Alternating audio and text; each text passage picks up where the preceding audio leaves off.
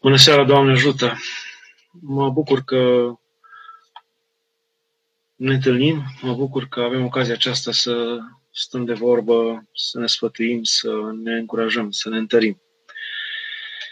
Uh, înainte de a răspunde la întrebări, aș vrea să vă, să vă spun câteva lucruri care mă frământă și care sunt uh, cumva pe inimă și cred că voi. La în primul rând, uh, să vă spun că, da, într-adevăr, situația e dificilă pentru noi ca și creștini, pentru biserică. Aș zice, mai puțin pentru biserică, pentru că trebuie să uh, ne intre bine în minte și în inimă că Mântuitorul nostru Iisus Hristos a zis că pe piatra credinței va temilui această biserică și porțile iadului nu vor birui. Uh, avem totdeauna parcă o temere prea mare, să nu cumva să se întâmple ceva, să nu cumva să, să piară biserica. Biserica nu va pieri. Să nu vă temeți, să nu vă temeți, să nu ne temem. Uh, dar aș vrea să spun că da, e o, e o situație dificilă, poate în ultimii 30 de ani pentru credincioși. Pentru noi, cei care suntem biserica, preoți, popor, arhierei, n-a fost o situație mai, mai dificilă, mai critică ca aceasta e adevărat, dar înainte cu 30 de ani, în perioada comunistă, în perioada stalinistă și în multe alte perioade în decursul istoriei au fost perioade mult mai grele, mult, mult mai grele. Așa cred. Cred că nu trebuie să exagerăm. Uh, asta în primul rând. Să ținem minte, deci, că porțile adului nu vor birui biserica, să nu ne temem peste măsură. Mai mult să ne temem de credința noastră și de reacția noastră și de ce vom face noi. Uh, trebuie să ne aducem aminte de cuvântul lui Petre Țuția, care la Aiud, când i s-a dat cuvântul, crezând că o să spună un, un, un discurs de uh, lepădare, de vechile concepții și de uh, acceptarea noilor convingeri comuniste, Petre Țuția a zis nu noi facem cinste poporului român că suntem aici, ci poporul român ne-a făcut marea cinste Uh, să, să fim în închisoare pentru el. Uh, cred că de o mie de ori mai mult se, se potrivește acest cuvânt uh, bisericii, mai, mai cu seamă, când zic bisericii, zic Mântuitorului nostru Iisus Hristos până la urmă. Adică nu noi facem cinste lui Hristos și bisericii că trecem prin aceste vremuri și trebuie să trecem cu fruntea sus și să nu ne temem și să nu ne plecăm Duhului și modului de a vedea al lumii, ci Mântuitorul ne-a făcut marea cinste să vină vremea să-L putem mărturisi într-un fel, măcar prin curajul, prin uh, nădejdea, prin uh, încrederea noastră. Al doilea lucru pe care vreau să-l spun, uh, să nu cădem în ispita de a vedea peste tot numai uh, planuri secrete de distrugere a noastră, de distrugerea umanității, de distrugerea bisericii. Vremuri grele au fost totdeauna, că vremuri grele sunt și acum. Și până la urmă, chiar dacă să presupunem că ar fi unii care se străduiesc să, să pună capăt umanității, să distrugă viața pe pământ sau creștinismul în primul rând, până la urmă tot ce se întâmplă se întâmplă cu îngăduința lui Dumnezeu. Nu putem zice cu voia, că este o diferență între voia și îngăduința lui Dumnezeu, dar cu îngăduința lui Dumnezeu. Dumnezeu nu ne-a spus atunci când uh, ne-a lăsat ultimele sale cuvinte că dacă vom fi creștini și vom fi apropiați de El, uh, cu noi se vor întâmpla numai lucruri bune, nu ne vom îmbolnăvi, nu vor veni necazuri peste noi, ci din potrivă ne-a zis, în lume necazuri veți avea, dar îndrăzniți-o am birui lumea adică vom avea necazuri ca toți ceilalți. Diferența dintre, o, dintre un creștin și un necreștin nu este că un, un, un creștin are mai puține necazuri, ci care la fel de multe necazuri, diferența singură este modul în care reacționează la aceste necazuri și ispite. Uh, inima rămasă largă spre Dumnezeu și spre aproapele în urma necazurilor, nu strânsă, nu tulbure, nu mâhnită, nu împotrivitoare. Ehm, Al treilea lucru, să nu cădem în greșeala de a face conexiuni false. Mă refer mai ales la greșeala multor dintre noi creștinii care spunem acest lucru s-a întâmplat pentru că Dumnezeu vrea să stârpească pe păcătoși. Dumnezeu vrea să uh, să lovească în cei care au alte orientări sexuale. Dumnezeu vrea să... Nu. Nu cred că e bine să gândim așa. Nu e bine. Mântuitorul însuși ne-a spus, ați auzit că a căzut turnul Siloanului peste 18 oameni. Credeți voi că aceia erau mai păcătoși decât voi? Vă spun vouă că nu. Deci Mântuitorul însuși ne-a spus lucrul acesta. Și că turnul Siloanului care a căzut întâmplător peste 18 trecători n-au, n-a însemnat că cei 18 care se aflau întâmplător acolo uh, sunt mai păcătoși decât noi, ci s-a întâmplat aceasta ca, ca voi să vă treziți, ca noi să ne trezim și să nu murim la fel ca ei. Adică cum să murim la fel ca ei? Nu însemna să murim de moarte năpraznică sau să cadă și peste noi uh, tur, ci să nu ne prindă moartea nepregătiți. Asta, de fapt, e să nu ne prindă moartea nepregătiți. Nici în un caz să facem conexiuni false, să spunem că acum acei păcătoși vor muri mai repede, că cei credincioși nu vor fi afectați, că cei care au votat în un fel la referendum vor fi mai afectați, iar cei care nu au votat nu. Astea sunt gândiri și moduri greșite de a privi lucrurile și care cred că nu-i plac nici Mântuitorului nostru Iisus Hristos. Uh, un al patrulea lucru pe care, la care mă gândeam este că probabil că e îngăduința lui Dumnezeu pentru a repara mult, a separa, a separa multe inimi. În inima noastră multe lucruri încă neseparate. Asemenea încercări care vin peste lume, de multe ori sunt de Dumnezeu ca niște lucrări tari, puternice care separă apele. Noi creștinii, noi oamenii avem tendința, tendința să transformăm totul într-o apă și un pământ. Adică să punem și pe Hristos între alte filozofii și concepții de viață și pe Mântuitorul și, și concepția de viață creștină, să amestecăm uh, eteroclit și cosmopolit toate la un loc și din când în când uh, nu este plăcul lui Dumnezeu asta, pentru că pe Hristos nu poți să-L pui lângă oricine altcineva, lângă nimeni, de fapt, nu poți să-L pui lângă nimeni în inima ta. Uh, el trebuie să aibă un loc central. Ori îl respingi, cum sunt unii care nu îi stau împotriva să dea Dumnezeu să nu fim noi, ori îi ești alături și îl iubești. Nu există să stea alături de alte persoane importante, altfel, alte concepții de viață uh, pe care le are un credincios, un om, la care se numește credincios. Ori de multe ori noi, uh, oamenii, avem acest obicei de a-L uh, coborâ pe Hristos, de a-L face mic, cum zicea Părintele Arsenie Boca, uh, a venit vulturul și a stat în cotețul găinilor.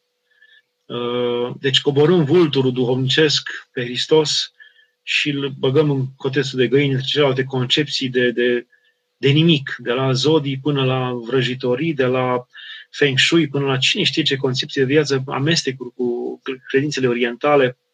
Ori aceste lucruri sunt rele sunt rele.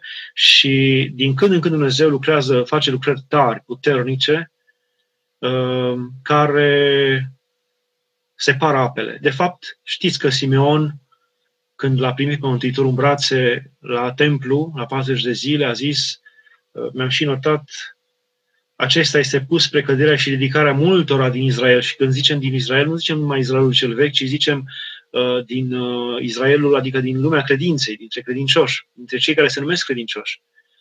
Uh, el este o piatră de scandal, o piatră de potignire, Hristos. Nu e o piatră oarecare pe care o pui într-o zidire cu alte pietre, ci o piatră de potignire pentru orice conștiință care trebuie să se potignească spre bine, spre, spre ce este de folos. Așa încât aceste, o asemenea încercare cum este aceasta, separă apele Uh, în inimile și în mințile multora și ne pune pe gânduri serios. Acum o să vedeți oameni care se numeau credincioși și care o să stige ca din gură de șarpe că prin, uh, prin, prin lingurița de la împărtășanie se ia, uh,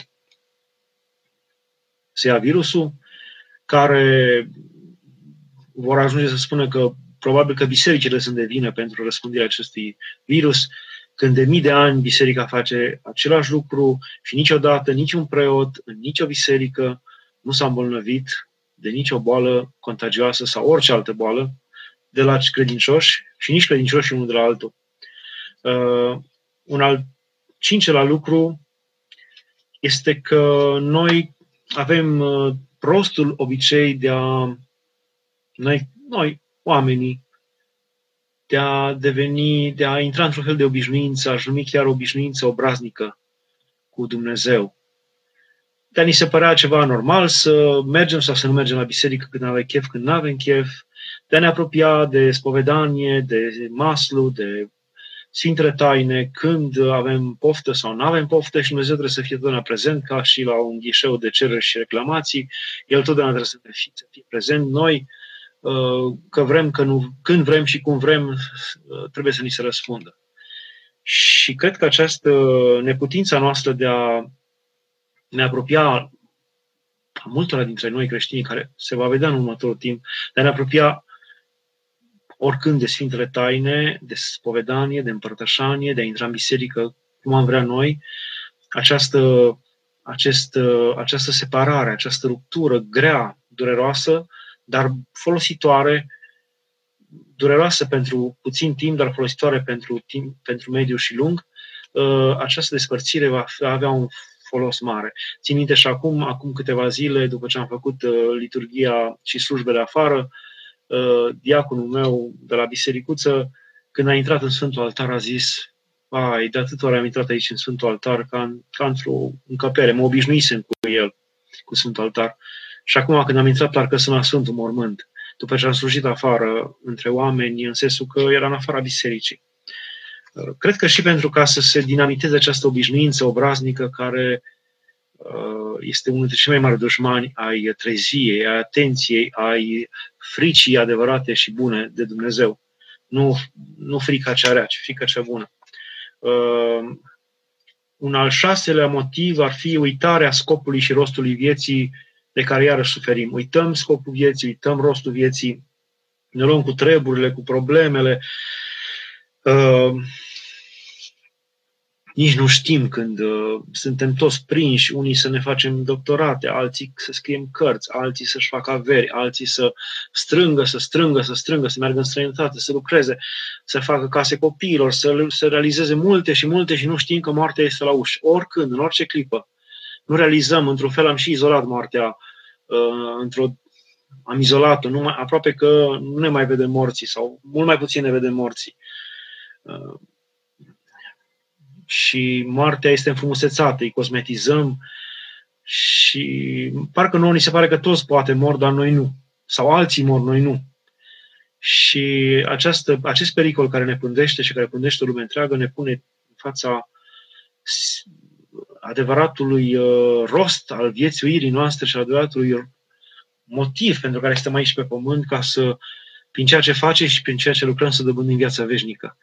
Uh, Asta cred că e un, e un al șaselea motiv pentru care se întâmplă asta și pentru care, pentru care Dumnezeu îngăduie uneori asemenea încercări mai aspre, mai aspre, dar folositoare. Și încă, încă nici nu este așa de greu pentru noi românii. Încă nu avem asemenea a, a, probleme cum au italienii.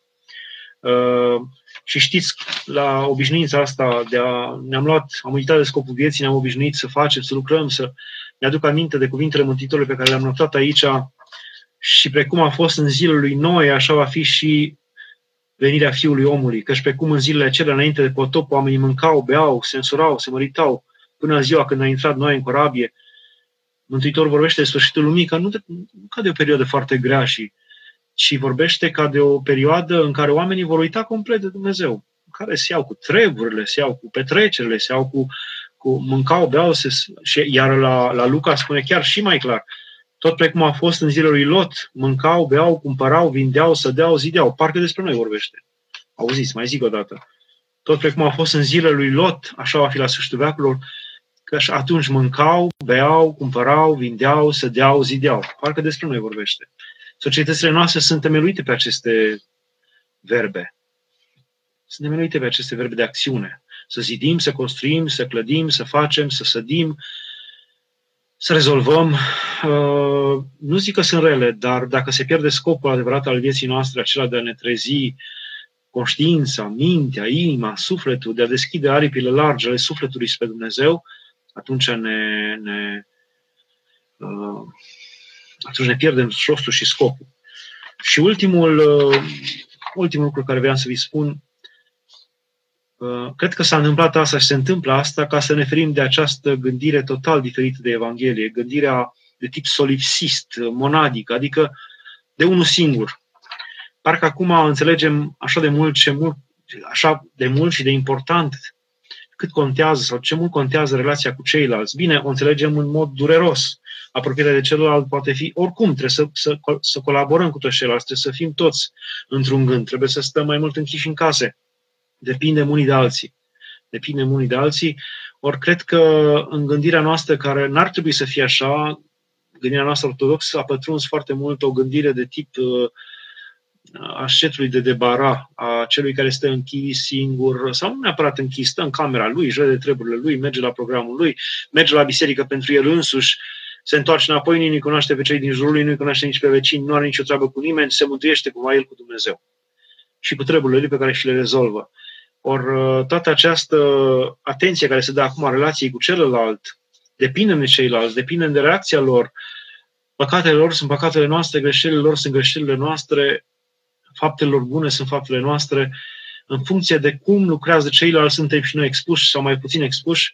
Uh, cred că avem de învățat această apropiere de celălalt. Să ne aducem aminte că Mântuitorul uh, ne-a învățat în rugăciunile în comun, Tatăl nostru, toate, toate rugăciunile pe care le știm cumva, care și-au bârșia în Evanghelie, în predica Mântuitorului, în cuvântul lui, țin de comuniunea cu ceilalți nu de o relație numai personală a mea, care nu se exclude, dar își pierde valoarea și puterea atunci când nu iau, nu, am, nu, nu am în comuniune și pe ceilalți împreună cu mine, aș zice și aș, aș ști cu cuvântul părintelui uh, Sfântului Sofronie Saharov de la Essex, care spunea Doamne Iisuse Hristoase, Fiul Dumnezeu, miluiește pe tot Adamul și pe mine măgar zicea el, Asin.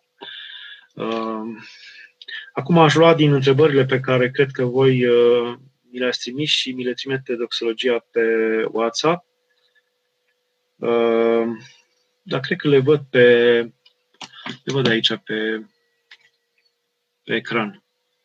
Dar cât de greu e, părinte, să nu se folosească această, această, aceeași linguriță? Nu aveți de unde ști ce bol s-au dat Uh, da, asta se tot spune. Eu îndemn pe cei care au, uh, se tot mișcă, nu, nu mă pricep foarte bine la, la mișcarea aceasta a întrebărilor în sus și jos.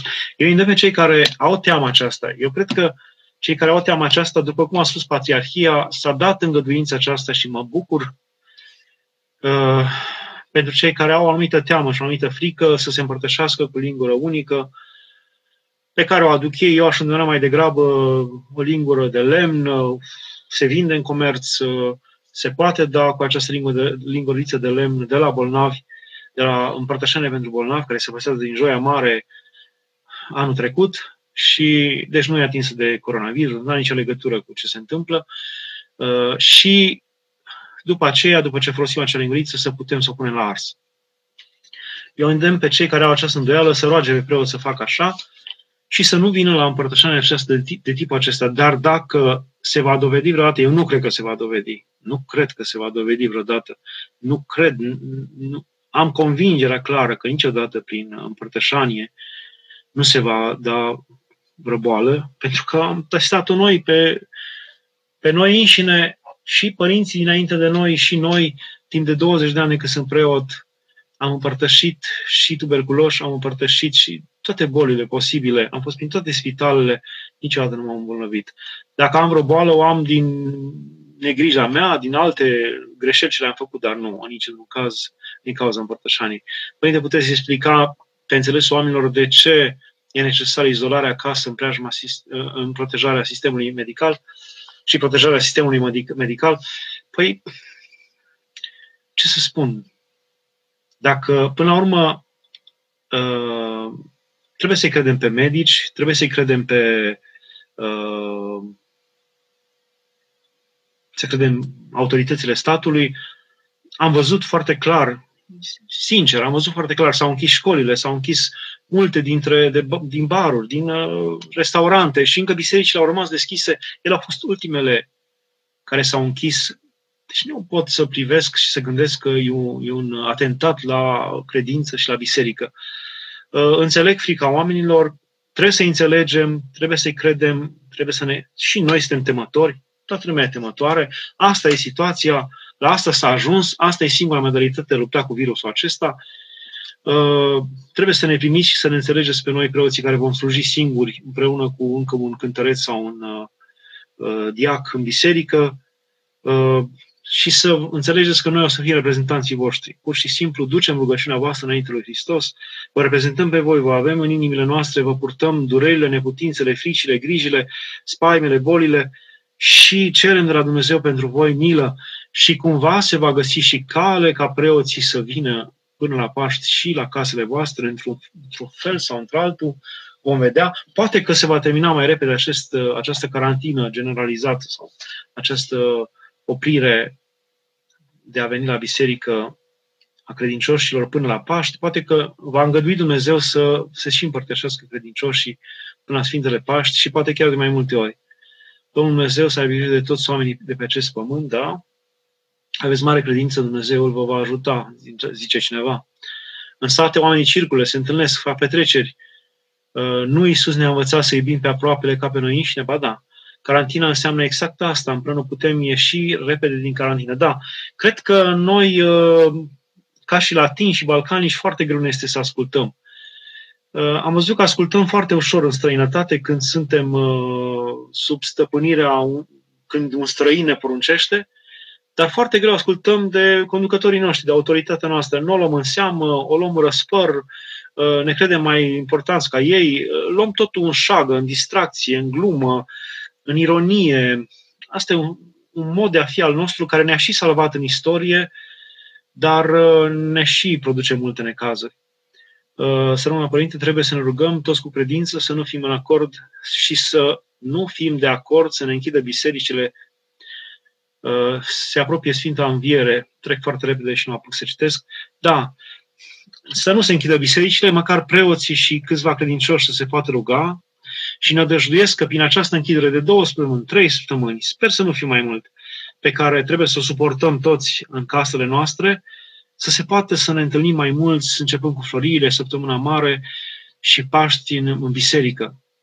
Uh, Oameni buni, răutatea, disprețul, rasismul, nepăsarea, destrăbălarea aduce cât, câte o palmă de trezire la schimbarea tuturor, în bine, în dragoste față de aproapele nostru. Da, așa este. Dar să știți că nu totdeauna, de aceea Dumnezeu nu apelează repede la, la bătaie și la boli și la necazuri, pentru că nu neapărat și nu totdeauna suferința și boala și necazul aduce uh, neapărat o trezire în bine a poporului de multe ori și pentru mulți e o înrăire. E o, Dumnezeu n-a făcut suferința și nu o iubește. Nu Dumnezeu aduce suferința, trebuie să ne intre bine în minte. Diavolul lucrează suferința. Acum câteva sute de ani, când în insula Corfu era, uh, de, era mare o, o epidemie de ciumă, o boală mult mai gravă decât aceasta, și când insula era în pericol de extinție, Uh, rugându-se cu toții la moaștele Sfântului uh, Spiridon al Trimitundei, uh, după un timp au văzut pe cer pe Sfântul Spiridon al Trimitundei luptându-se cu un duh întunecat negru. Era Duhul Diavolului care avea putere să aducă necaz peste oameni. Îngăduise Dumnezeu. Dar necazul aducea diavolul. Așa cum necazurile care au venit peste Iov le aducea diavolul. Nu Dumnezeu a adus necazurile care veneau peste Iov.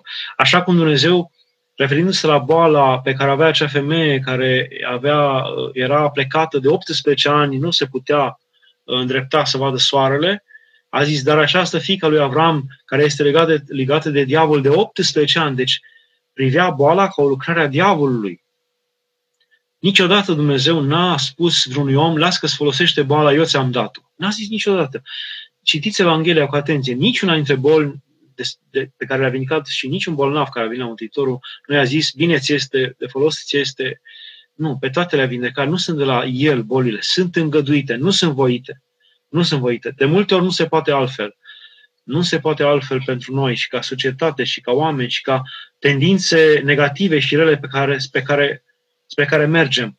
Uh, cu cât omul nu are niciun caz, nicio ispită, cu atâta e în pericolul de a deveni tot mai, de a intra într-o obișnuință tot mai obraznică și mai uh, și față de aproapele, și față de Dumnezeu, și față de tot. Uh, aici spune, Părinte, știu că e păcat să credem în vise, dar de ce unele se împlinesc și în viața reală? Sunt posibil, sunt posibile unele vise rarisime, rarisime să, să fie, să se adeverească. Eu aș, uh, ortodoxia în general, dar nu numai ortodoxia, aș zice învățătura de credință în sine, care de fapt e ortodoxia, uh, a Vechiului și a Noului Testament ne învață să nu credem în vise. Ne învață să nu credem în vise. Uh, Solomon zice, nebun este cel ce crede în vise. Visele sunt rarisim de la Dumnezeu, rarisim. Cred că din 10 oameni, dacă are unul vreun vis de la Dumnezeu odată, Restul sunt creații ale minții noastre, sunt dorințele noastre, sunt așteptări, sunt nădejdi, uh, sunt uh, patimi care ne macină și pe care după aceea creierul continuă să lucreze, nu se oprește niciodată. El nu are uh, el nu are o preliște în a, a lucra neîncetat. Se aseamănă cu sufletul. Și visează ce, ce dorește și ce așteaptă și de ce se teme. Uh, să mă uit totuși și pe, pe WhatsApp pentru că, da, nu apare. Înseamnă că este această fereastră pe care o văd aici. Uh, și cei care l-au cunoscut pe Dumnezeu trebuie primiți în, în uh, cuvintele bisericii chiar dacă nu o vizitează. Da, da, cum să nu? Biserica este, ne-am învățat în ultimul timp să vedem biserica ca pe ceva închis și de multe ori să ne transformăm noi într-un fel de să, să devenim închiși, uh, încartiruiți Uh, să punem gard de pază și să privim pe toți ceilalți ca niște dușmani. Biserica este deschisă. Pe toți ceilalți, noi să zicem, să presupunem că suntem în biserică, să dăm să fim cu adevărat, cu tot sufletul în biserică, nu numai în haine și în uh, purtările exterioare formale. Și uh, după ce de acolo din biserică să-i vedem pe toți ceilalți ca viitori și posibil și frații noștri, frați risipitori, poate. Nu Știți că și fiul rămas acasă se credea mai bun. Noi putem să ne socotim că suntem acasă, dar s-ar putea să fim mai răi decât acei fii risipitori care se vor întoarce la un moment dat. Gândiți-vă că dintre cei care îl omorau pe Pavel, pe, pe Ștefan, era Pavel. Lângă cei care păzeau hainele celor care dădeau cu pietre în Pavel, dintre cei care erau martori împotriva lui, lui uh, Ștefan, era Pavel. Și acest Saul, care la început părea, părea cel mai rău dintre toți, a devenit Marele Apostol. Așa, mulți dintre cei care acum stau în, jurul, stau în jur și vorbesc de rău biserica sau stau chiar împotriva bisericii sau chiar îi caută nod în papură bisericii sau chiar îl iau în răspăr pe Dumnezeu, s-ar putea să se întoarcă să fie mai mare decât noi. Ar trebui să avem rugăciunea lui Ștefan, Sfântul Ștefan, care a zis, iartă-le, Doamne, păcatul că nu știu ce fac. Și cred că asta e poziția creștinilor și așteptarea, cum zicea la un moment dat Părintele Constantin Necula, trebuie mult mai multă dragoste și rugăciune pentru cei care încă nu l-au cunoscut sau gândesc greșit despre Mântuitorul nostru Isus Hristos. Sunt frați care au mult mai multă nevoie de noi. Uh, nu lăsați ca teama să vă obosească biserica, împărtășania, Sfintele Evangheliei. Da, nu trebuie să lăsăm ca teama. Teama aceasta tulbure Uh, de sfârșit de lume, de că biserica se va prăbuși, că credința va dispărea. Nu va dispărea. Nici biserica, nici credința. Din potrivă, trebuie să vă aduc aminte că marile sinoade cu, care, care au adus briliantele lumii ortodoxe, tot ce poate fi mai bun în lumea, în lumea creștină ortodoxă uh, a fost adus prin Sfintele Sinoade, Sinoadele s-au făcut în vremuri de mare criză. La un moment dat era, se credea că numai Maxim Mărturisitorul, câțiva ucenici ai lui, mai era ortodox în tot imperiul acela, bizantin, și împotriva lui era toată lumea. Și totuși, uh, în urma sinoadelor și în urma mărturiei acestor oameni, au, au apărut uh, eu știu, apa vie a canoanelor, a dogmelor, a învățăturilor de credință, care ne ține și pe noi acum în viață, spre duhovnicească, așa încât să nu vă întulburați. Eu aștept cu mare nădejde um, folosul pe care vom avea după această încercare, ca biserică, ca oameni, personal, fiecare în parte. Sunt convins că sub fiecare piatră grea, ca o ispită pe care trebuie să o ridicăm, cu cât este mai grea acea ispită, cu atâta comoara pe care o vom găsi de desubt este mai mare. Numai să avem curajul și puterea de a purta această cruce și a o duce până la sfârșit. Să rămână Părinte, Doamne ajută tuturor, uh,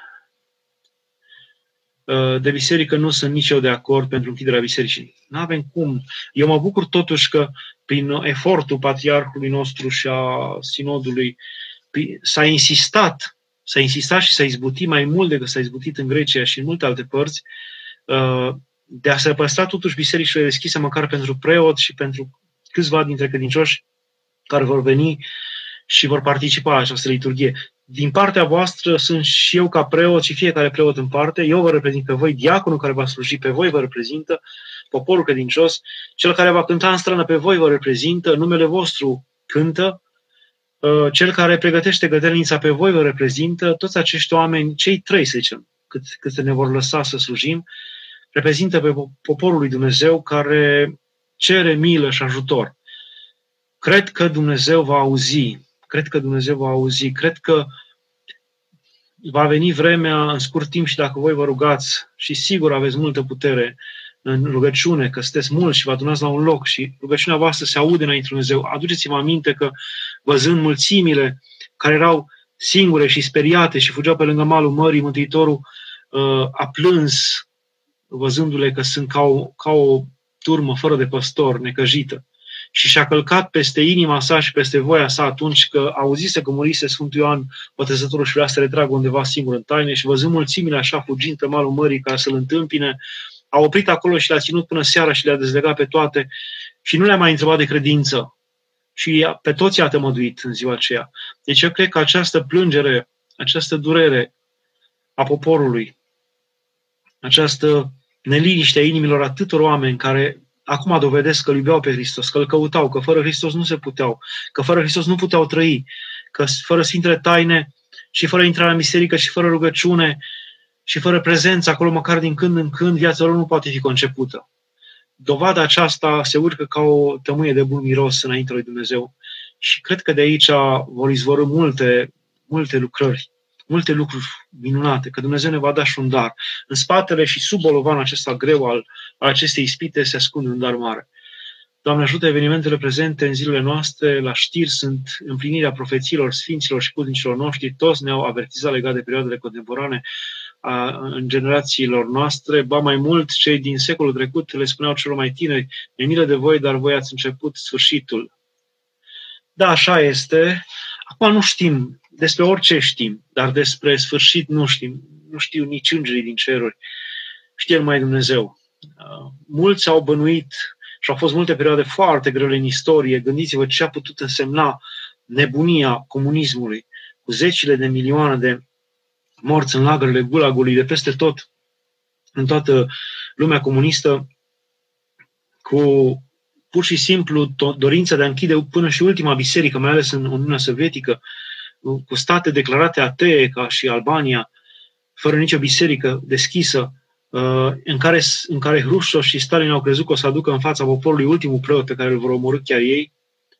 Și nu s-a întâmplat asta și biserica n-a pierit în care au fost la un moment dat din 130-140 de membri ai Sinodului uh, Rusiei, în care nu mai erau decât unul sau doi liberi și restul împușcați sau câțiva în lagăre, au fost vremuri foarte grele. Iar preoții împușcați cu miile și monahii la fel, uh, au fost vremuri foarte grele și s-a crezut că e sfârșitul lumii. N-a fost sfârșitul lumii.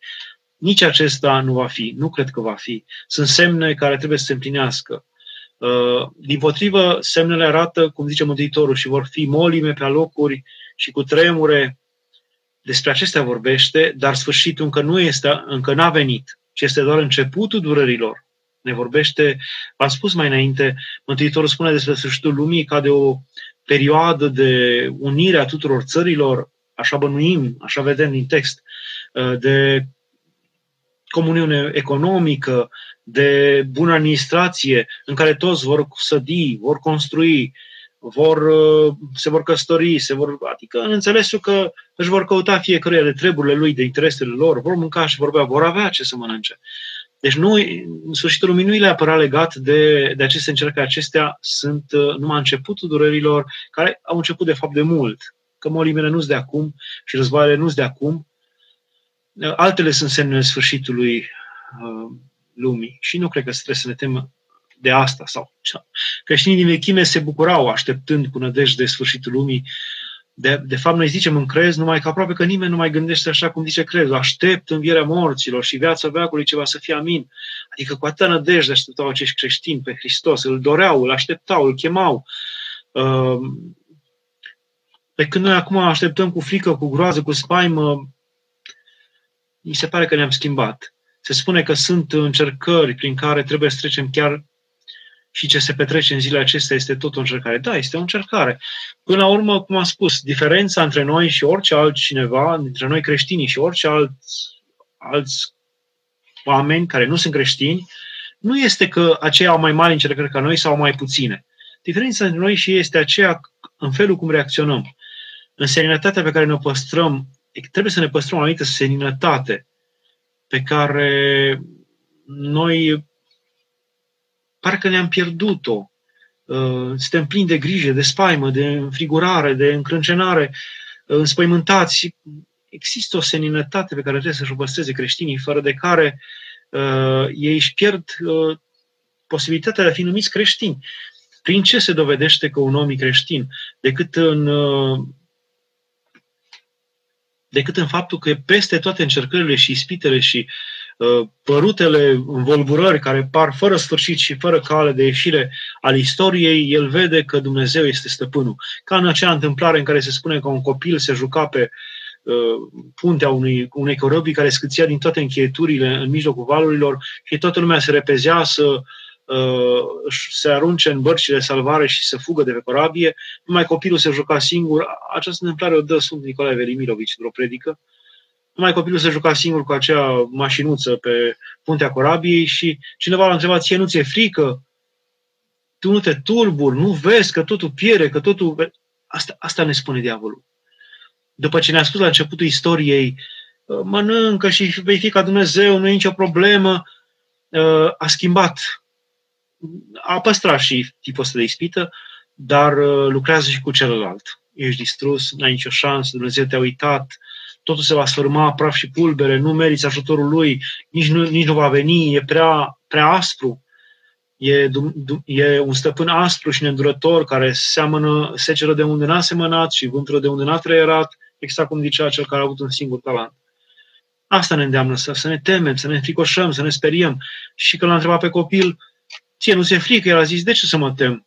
Stă conducătorul corabiei e tatăl meu și se convins că el va scoate corabia din, din, din toată tulburarea asta, din toată ispita asta, din toată furtuna asta. E, așa trebuie să fim noi. Trebuie să, să păstrăm o anumită seninătate. Ori uh, parcă am pierdut această sănătate și seninătate și a așteptării lui Hristos, a bucuriei că se apropie vremea venirii Lui și că ne vom întâlni cu El, ori prin moartea noastră, ori prin venirea Lui, dar oricum ne apropiem de, de, de, de el și de, de multe ori necazul ne apropie și măcar prin perspectiva asta că poate fi un sfârșit. Și, și și prin faptul că ne-am pierdut seninătatea de a crede că peste toate totuși Dumnezeu este stăpân. Nu diavolul este stăpânul lumii acesteia. Diavolul, când tu te întâlnești cu un om care are un câine în lesă și îl ține, tu nu te duci să te înțelegi cu câinele să nu te muște, te înțelegi cu stăpânul. Câinele este diavolul care nu va face, nu poate să facă nimic fără voia lui Dumnezeu, niciun fir nu se mișcă fără voia lui Dumnezeu. Toate ispitele și încercările care vin prin diavol sunt îngăduite de Dumnezeu la vreme cuvenită și la măsura cuvenită. Tu dacă ai de vorbit cu cineva, vorbești cu Dumnezeu, nu vorbești cu diavolul. Nu te tem de, de, de diavol, nu stai în dialog cu el, nu te cerți cu el. Părinte, vedeți dumneavoastră, când trebuie pusă piatra de temelie la Catedrala Mântuirii Neamului, când trebuia pusă, Mulți au strigat, vrem spitale, nu catedrale. Bunul Dumnezeu ne-a dat o palmă pentru cei necredincioși, dar cei mai rău este că suferim toți. Da, poate și pentru aceasta, poate și pentru altele. N-aș zice că neapărat din cauza asta. Uh, mai ales că au fost atâtea încercări peste, peste tot, toate țar, țările și statele și imperiile care s-au numit creștine în decursul veacului și, că, și nu știm neapărat dacă a greșit cu ceva. Încercări au fost și peste monahii din pustia Egiptului, încercări au fost, de pildă, la un moment dat a fost o, o molimă care a secerat nenumărați.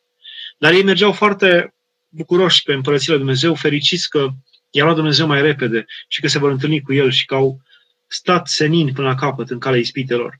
Aveau o altă poziție, nu se temeau așa de mult, nu se înfricoșau așa de mult ca noi.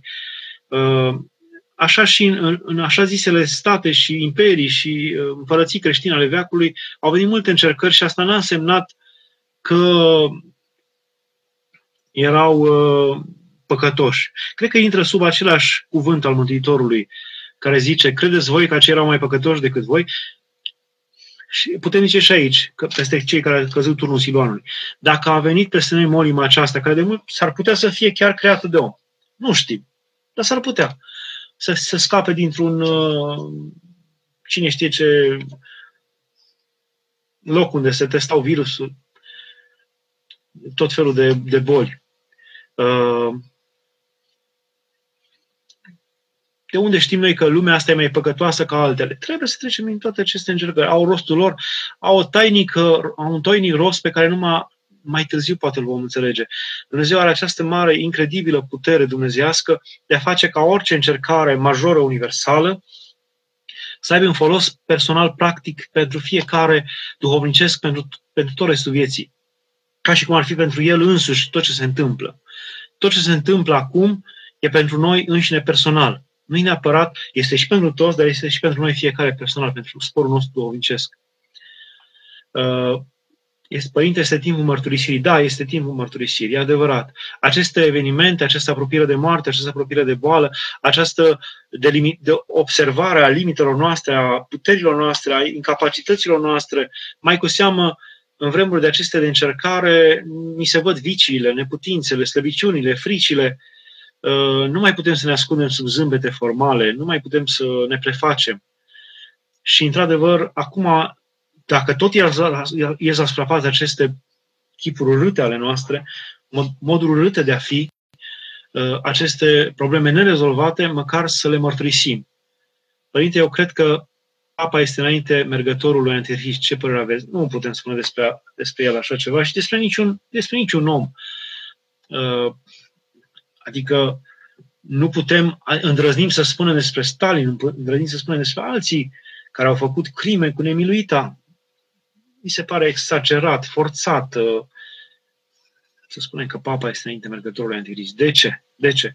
Numai pentru că este altfel ca noi sau gândește puțin altfel, mi se pare răutăcios. Mulțumim din suflet pentru rugăciunea și dragostea și grija care mi-o purtați. M-aș bucura să am această dragoste și grijă. M-aș bucura, zic și eu ca Părintele Teofil, să dea Dumnezeu uh, să fiu cum credeți voi că, că sunt. Și noi toți duhovnici să fim cum credeți voi că suntem. Așa să dea Dumnezeu. Uh, slavă lui Dumnezeu că avem așa duhovnic și să dea Dumnezeu să fiu cum credeți voi. Uh, ce să facem cu parastasele, dacă sunt mai multe? În general, uh, am văzut că și în comunicatul acela și nici în comunicatul Patriarhiei nu se spune de parastase. Cred că ne rămâne rugăciunea noastră personală. Probabil că se va putea într-un anumit fel face și parastasul cu mai puțin, cu mai puțin alimente și cu mai, puțin, cu mai mult suflet, cu mai multă uh, dărnicie și inimă pentru cei necăjiți, pentru cei întristați, pentru cei singuri, pentru cei izolați în case. Eu cred că, de pildă, a, a ajuta un om din blocul în care stai, a, a-l ajuta la cumpărături, care e mai în vârstă, care e mai bolnav, care e mai necăjit, a nu-l disprețui, a nu-l uita, și asta a o face numele unui adormit din neamul tău, uneia care a trecut dincolo în veșnicie, uh, îi aduce mult, mult dar și folos acelui om.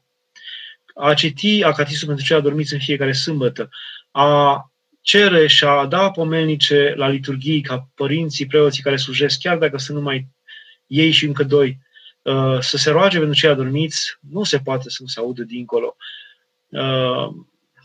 Uh, până la urmă, pâinea și vinul care te duce la parastas, care sunt esențiale, te închipuie trupul și sângele Mântuitorului. Uh, e ca și cum noi când aducem pâinea și vinul la parastas, e ca și cum am spune ce să-ți aducem ție, Hristoase, ca să-L miluiești pe robul tău. trupul și sângele tău se pune pentru, pentru fratele meu care a trecut dincolo, pentru apropiatul meu, trupul și sângele tău ca jertfă veșnică și sângele tău care e mai curat decât orice și care curățește toată fața pământului și tot sufletul uh, îl aduc pentru fratele meu. Asta înseamnă pâinea și vinul care aducem noi la parastas. Și atunci mergem la esență. Nu putem acum să facem parastasele neapărat, o să facem uh, o să-l pomenim acolo la proscomidie, o să dăm preotului să-l pomenească la proscomidie, acolo când pune el de-a dreapta, este acolo pe discul, uh, discul din, de la proscomidie, este un adevărat, uh, este lumea întreagă, lumea duhovnicească. Este în mijloc Hristos, Mirele, Agnețu, la dreapta lui stă Maica lui Dumnezeu, iată, asta, asta de dreapta ta, prea înfrunsetată, prea înfrunsetată Doamna, stăpâna noastră, care stă de dreapta mirelui, ca și la altar, totdeauna Maica Domnului stă de dreapta lui Hristos, așa stă și de dreapta Agnețului. Pe partea cealaltă stau toate cetele îngerești, sfinții, de toate felurile, sfinții cuvioși, sfinții mucenici, până la nebunii într Hristos. Pe toți sfinții, de la cetele îngerești până la uh, toți sfinții care au trăit vreodată pe pământ, și în față îi punem și pe ctitori, îi punem și pe arhierei noștri pentru care ne rugăm ca să-i țină Dumnezeu în credință, ca să-i întărească, ca să le dea gând bun, luminat, ca să știe cum să ne conducă și chiar stăpânirea țării, ca să folosească și pe popor și să-l ajute, nu să-l coboare, nu să-l uh, mâhnească, nu să-l supere. Și în fața tuturor, în fața mielului lui Dumnezeu, sunt puși vii și morții. De-a dreapta mielului vii, de-a stânga mielului agnețului morții. Uh, acolo sunteți voi, acolo suntem noi, acolo noi luăm câte o filmătură pentru fiecare nume uh, pe care îl pomenim și o punem acolo înaintea lui Hristos. Și uh, după aceea, când se sfințește, se, se transformă vinul în sânge și pâinea în carnea Mântuitorului, agnețul se transformă în trupul lui, luăm pe vii și morți și scufundăm alături de, alături de sfinți și alături de Maica Domnului sângele Mântuitorului, în sângele lui Hristos, care spală tot păcatul, care curăță, care dezleagă. Noi vă punem acolo lângă Hristos. Ne spuneți, Părinte, dacă lucrul manual, tricotatul, croșetatul, brodatul, pe este păcat să-i facem, să-l facem duminica, consider că asta nu e muncă, este un hobby, cum ar fi pictura și altele. Dimineața mergem la liturgia, apoi ne odihnim, făcând ceva ce ne place. Nu cred că e un păcat neapărat. Să știți că duminica nu e ca sabatul în care să nu muncești nimic, să nu faci nimic, ci duminica ar trebui să fie altfel. Duminica ar trebui să fie ziua în care, cel puțin măcar duminica, să te interesezi de alții. În primul de Dumnezeu, să o dai lui Dumnezeu, dar cum să o dai lui Dumnezeu, în afară de a merge la liturghie și de a te ruga și de a citi din Scripturi și din cărțile bune, cum să o dai lui Dumnezeu decât dând altora, făcând bine altora. Deci, ajutând pe altul, uh, ajuți pe Dumnezeu. Făcând bine altuia, faci bine lui Dumnezeu. Cinstindu-L pe altul, cinstești pe Dumnezeu. Uh, duminica este ziua în care te dedici cu toată ființa lui Dumnezeu și dacă te duci lui Dumnezeu, te dedici și altora. De pildă, eu nu cred că faci nicio greșeală dacă afli în zi de duminică că cineva e nemâncat și tu îi faci de mâncare și îi dai aceluia, nu-ți faci ție. Că, sau duminica Toată săptămâna lucrezi pentru tine, dar duminica lucrezi ciorap de lână pentru un necăjit, pentru un om care vrei să-l ajuți. Cred că faci un bine. Dacă lucru, lucrul acela de mână te face să te gândești mai viu la Dumnezeu, mai atent, croșetatul acela, din care să nu scoți bani, nici chiar pentru tine nu știu dacă ar trebui să-l faci, ar fi bine să-l faci pentru altul, să-l dai altuia, să-i faci o bucurie, să-i faci un bine altuia, dar dacă acel lucru de mână te face să fii mai atent la ce auzi, la, ce, la rugăciunea pe care o zici tainic, foarte bine, fă-o. Părinte, cel care nu, cei care nu se vor mai putea întoarce acasă în, vreme de, în vremea de apoi, cum spunea Părintele Arsenie Boca, ce se va întâmpla cu ei? Eu cred că tuturor li se dă o șansă până în ultima clipă de se întoarce acasă, să rotunjească cercul. De la Dumnezeu ieșim și la Dumnezeu ne întoarcem rotunjind cercul. Unii însă nu se mai întorc, zicea Părintele Arsenie Boca. Uh, nu se mai întorc pentru că nu mai vor, pentru că o iau pe alte cărări, pentru că nu mai vor să rotungească acest cerc. Dar să ne dăjduim că vor vrea cât mai mulți. Să citiți Stăpân și slugă de Tolstoi. E o carte, are el greșelile lui. Biserica rusă l-a reprimit uh, și l-a recunoscut. acum, în ultimii ani, și se roagă pentru el. Uh, are el greșeli, dar în cartea aceasta nu are greșeală. Stăpânul care avea o gândire total uh, greșită și împotrivitoare credinței, moare și în ultimele clipe, în ultimele zbateri, în ultimele ore, reușește să se întoarcă la Dumnezeu, se împacă cu Dumnezeu și cu sine, își dă seama de greșelile vieții și îi pare rău, ca tâlharul pe cruce. Să ne dăjduim ca măcar în ultima clipă. Noi avem aici un părinte care mi este duhovnic, mi-a fost duhovnic, părea Sfințitul Vasile Someșanu, care cred că e un om sfânt, acum e într-o boală grea și a ieșit, uh, nu mai slujește ca episcop, dar a rămas. Acest har nu îi poate la nimeni. E în casă la el, ajutat uh, cu o pareză. Uh, el povestește că în vremea epidemiei de poliomelită, când încă nu se făcea vaccinul antipoliomelitic, s-au îmbolnăvit foarte mulți tineri, aici și aici în Cluj, printre care și studenți la medicină. Au făcut poliomelită și s-au îmbolnăvit. Uh, unul dintre tinerii aceștia, student la medicină, a rămas paralizat de la gât în jos pentru tot restul vieții. La început a vrut în orice chip să se sinucidă, s-a revoltat în motivul lui Dumnezeu. Nu putea să suporte această stare. Era și o vreme, era prin anii 60, în care greu, facilitățile pentru acești oameni erau aproape nule, nu exista, nu era, nu era nimic așa să se ajute, el trebuia să stea toată ziua într-un scaun cu rotile sau într-un scaun obișnuit până s-a găsit un cu rotile. Și de fapt nici nu avea nevoie așa de mult de un scaun cu rotile pentru că nu, nu putea să te ajute nici de mâini și stătea toată ziua în casă, la etajul nu știu care, într-un bloc de 10 etaje, dar ca să-i mai facă, să-i facă viața puțin mai uh, ușoară, rudele îl puneau cu fața spre uh, un bloc din față. Și el vedea doar niște etaje și plafonul blocului din față, care era mai mic decât cel în care era el. Asta vedea tot timpul. Între timp, uh, acest uh, om a crescut în credință, a ajuns un adevărat profet. Așa cel puțin ne spunea preasfințitul, el ca student teolog și mai apoi ca și, cred că, cred că virgulă, ca și preot, mergea să-i mai ceară sfatul, să-l întrebe.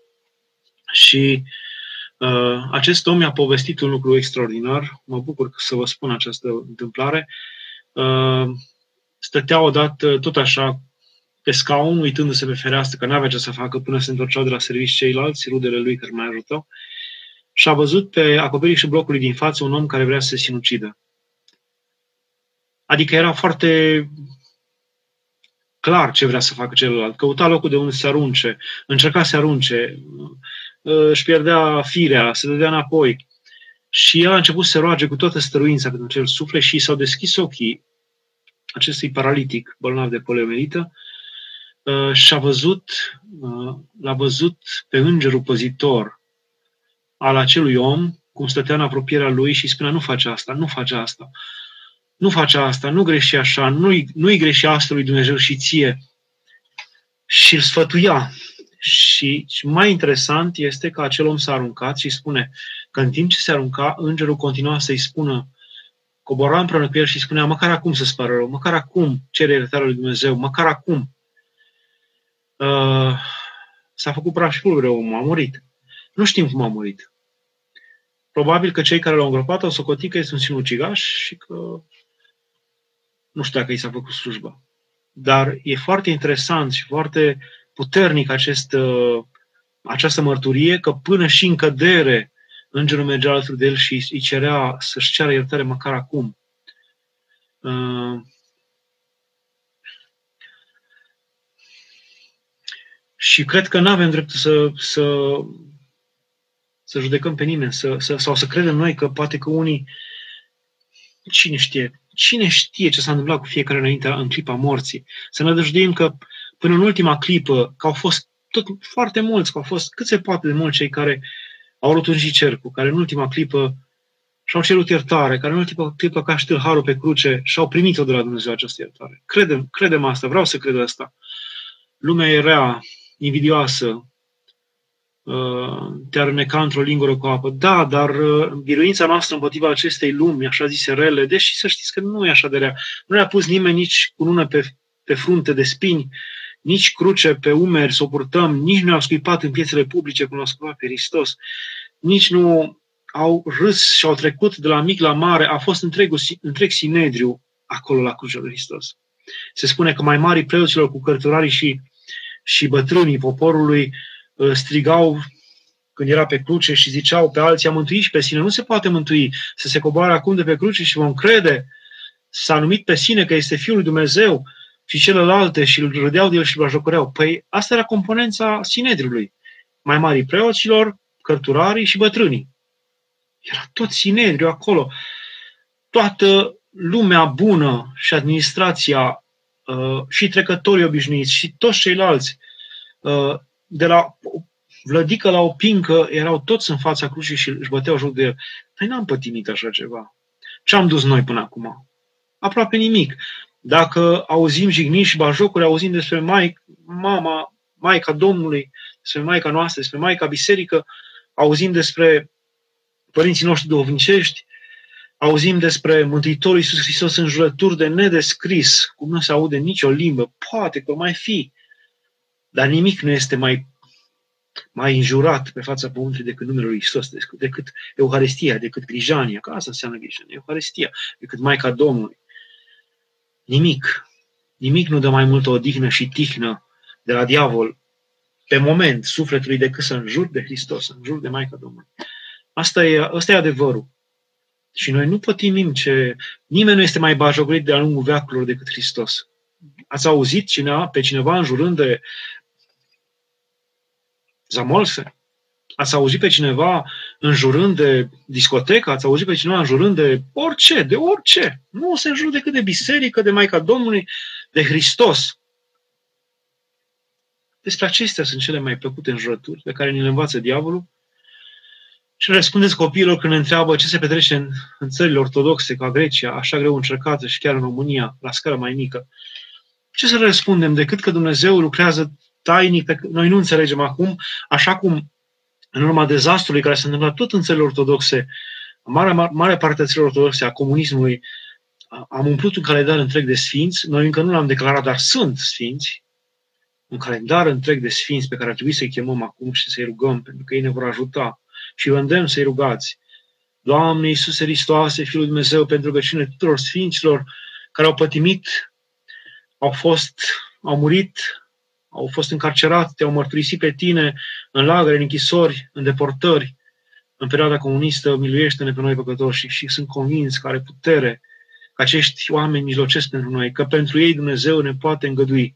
Pentru noi Dumnezeu poate opri până și pandemia aceasta, să o facă măcar pentru țara noastră mai mică să o facă mai puțin greu de trecut. Și cred că așa cum atunci au fost perioade în care părea că totul este pierdut și nu a fost pierdut, ci din potrivă, iată, mai curând am ieșit din, din acea perioadă și parcă mai aprinși să ne întoarcem la Dumnezeu și cred că sângele acestor martiri a rodit și a fost sămânța cea vie, așa și acum poate ca Dumnezeu să lucreze în așa fel cum noi nu știm, nu știm, nu, nu putem tainele lucrării lui Dumnezeu nu poate, nu poate înțelege nimeni, taina lucrării lui Dumnezeu nu poate înțelege nimeni. Noi gândim în felul nostru, dar de la gândul nostru până la gândul lui Dumnezeu, de la lucrarea noastră până la lucrarea lui Dumnezeu, ca de la acela pământ. Adevărat, Părinte, dacă am avea atâta credință cât un bob de mei, de muștar, atunci nu ar trebui să ne fie teamă. Dumnezeu este cu noi, înțelegeți neamul și capul vi plecați. Da, da, ar trebui să avem credință și să știți când zicem, înțelegeți neamul și vă plecați, să ne gândim la neamurile care sunt în noi. Neamul înseamnă, neamurile însemnau oamenii păgâni, însemnau cei care se, care se îndoiesc de Hristos, care îl pun la îndoială credința creștină.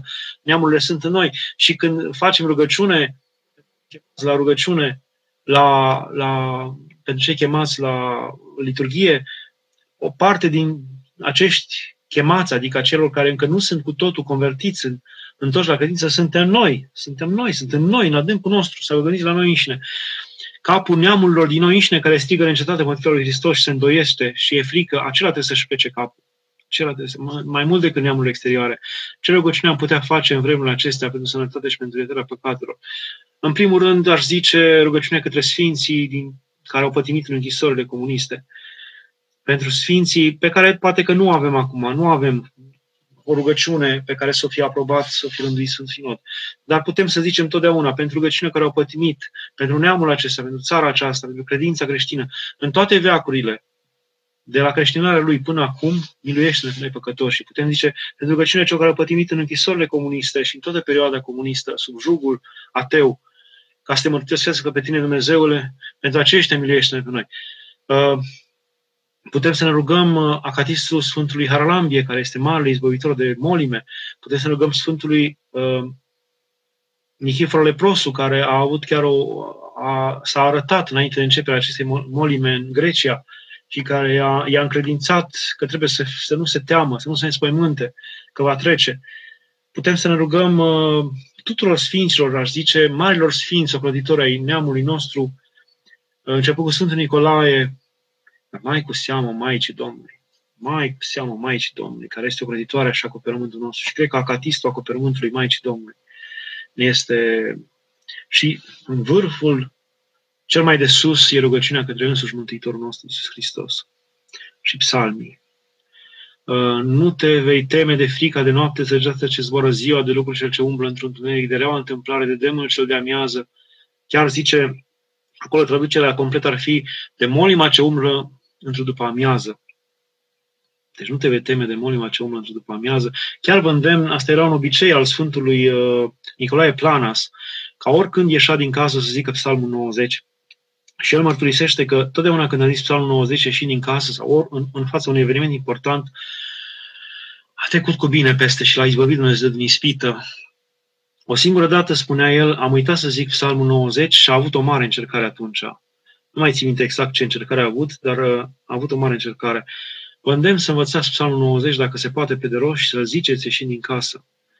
Cred lui Dumnezeu, care cine, care, cine zice cu credință și nădejde Dumnezeu câte un bob de muștar și nu-L ispitești pe Dumnezeu fiind prin nepăsarea și indolența Lui față de măsurile de protecție pe care trebuie să și le ia, cred lui Dumnezeu că, aceștia, că pe aceștia nu i va lăsa Dumnezeu. Pentru credința lor, pentru nădejdea lor.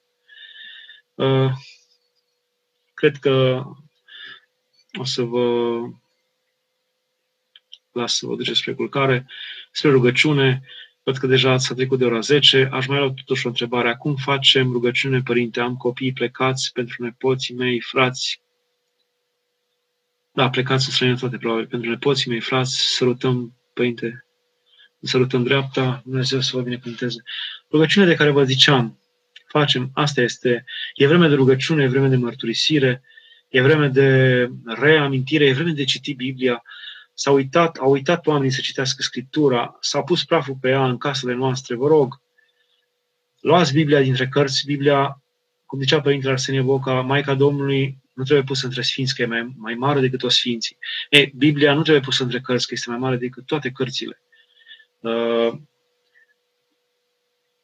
scoateți Biblia dintre cărți, puneți-o într-un loc mai special în casă, pe o masă, unde aveți o icoană, țineți-o deschisă, nu mai țineți închisă, măcar și trecând pe acolo întâmplător, aruncați-vă privirea, citiți un verset, puneți-vă lângă pat un bol în care să scrieți pe bilețele versete din Scriptură, 10, 20, 30, 40, puneți-le acolo în bolul de la capul patului. Și dimineața când vă treziți, primul lucru, citiți acea, uh, acel verset care se nimerește.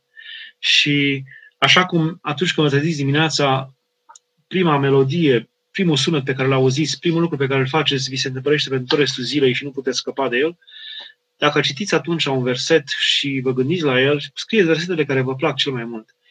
Uh, cu siguranță o să, o să aveți folos mare. Uh, citiți Biblia, e vremea cititului Bibliei. Începeți cu Noul Testament, începeți cu capitolele 5, 6, 7 din Matei, citiți-le, recitiți-le așa cum ne învață Sfântul Teofilact al Bulgariei, citiți-le dacă se poate până le învățați pe de rost, pentru că acolo e Duhul Evangheliei și în Duhul acelor capitole 5, 6, 7 din Matei, citiți după aceea cele patru Evanghelii, citiți-le cu tot sufletul, cu nădejde. Uh, dacă puteți să învățați pe de rost, cum am zis și aseară într-o altă întâlnire, uh, epistola către Coloseni, care e un fel de quintesență a învățăturii credinței creștine, sau uh, capitolul 11 din Evanghelia de la Ioan, care este capitolul iubit al, al lui Dostoevski, care a cerut să-i citească și pe patul morții și care îl trezea totdeauna din orice stătoșenie sufletească, învierea lui Lazar. Și citind astfel Evanghelia, după aceea epistolele, dar mai cu seamă în rugăciune, nu uitați de psalmi, uh, cu siguranță vom avea un folos. Vă mulțumesc!